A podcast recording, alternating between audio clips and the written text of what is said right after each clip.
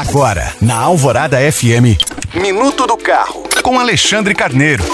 Na semana passada eu falei sobre o Cardian, um SUV de proposta urbana que a Renault começará a vender no Brasil em março do ano que vem. Acontece que, além dele, a marca francesa revelou também uma picape inédita, que ainda está em formato de conceito. Ela se chama Niagara e, de acordo com a Renault, deverá chegar ao mercado em 2026 ou no máximo em 2027. Essa caminhonete tem carroceria do tipo monobloco e porte ligeiramente maior que o da atual Oroch. O comprimento é de aproximadamente 4,9 metros, medida semelhante à da Fiat Toro, mas o melhor é que a Niagara terá tração 4x4 conjugada com uma tecnologia híbrida de propulsão. Além dessa picape, a Renault deve lançar ainda outros modelos inéditos no país nos próximos quatro anos, sendo que entre eles, possivelmente, estará uma geração inteiramente nova do Duster. Lembrando que você pode baixar esse e outros podcasts pelo site alvoradafm.com.br. Eu sou Alexandre Carneiro para a Rádio Alvorada.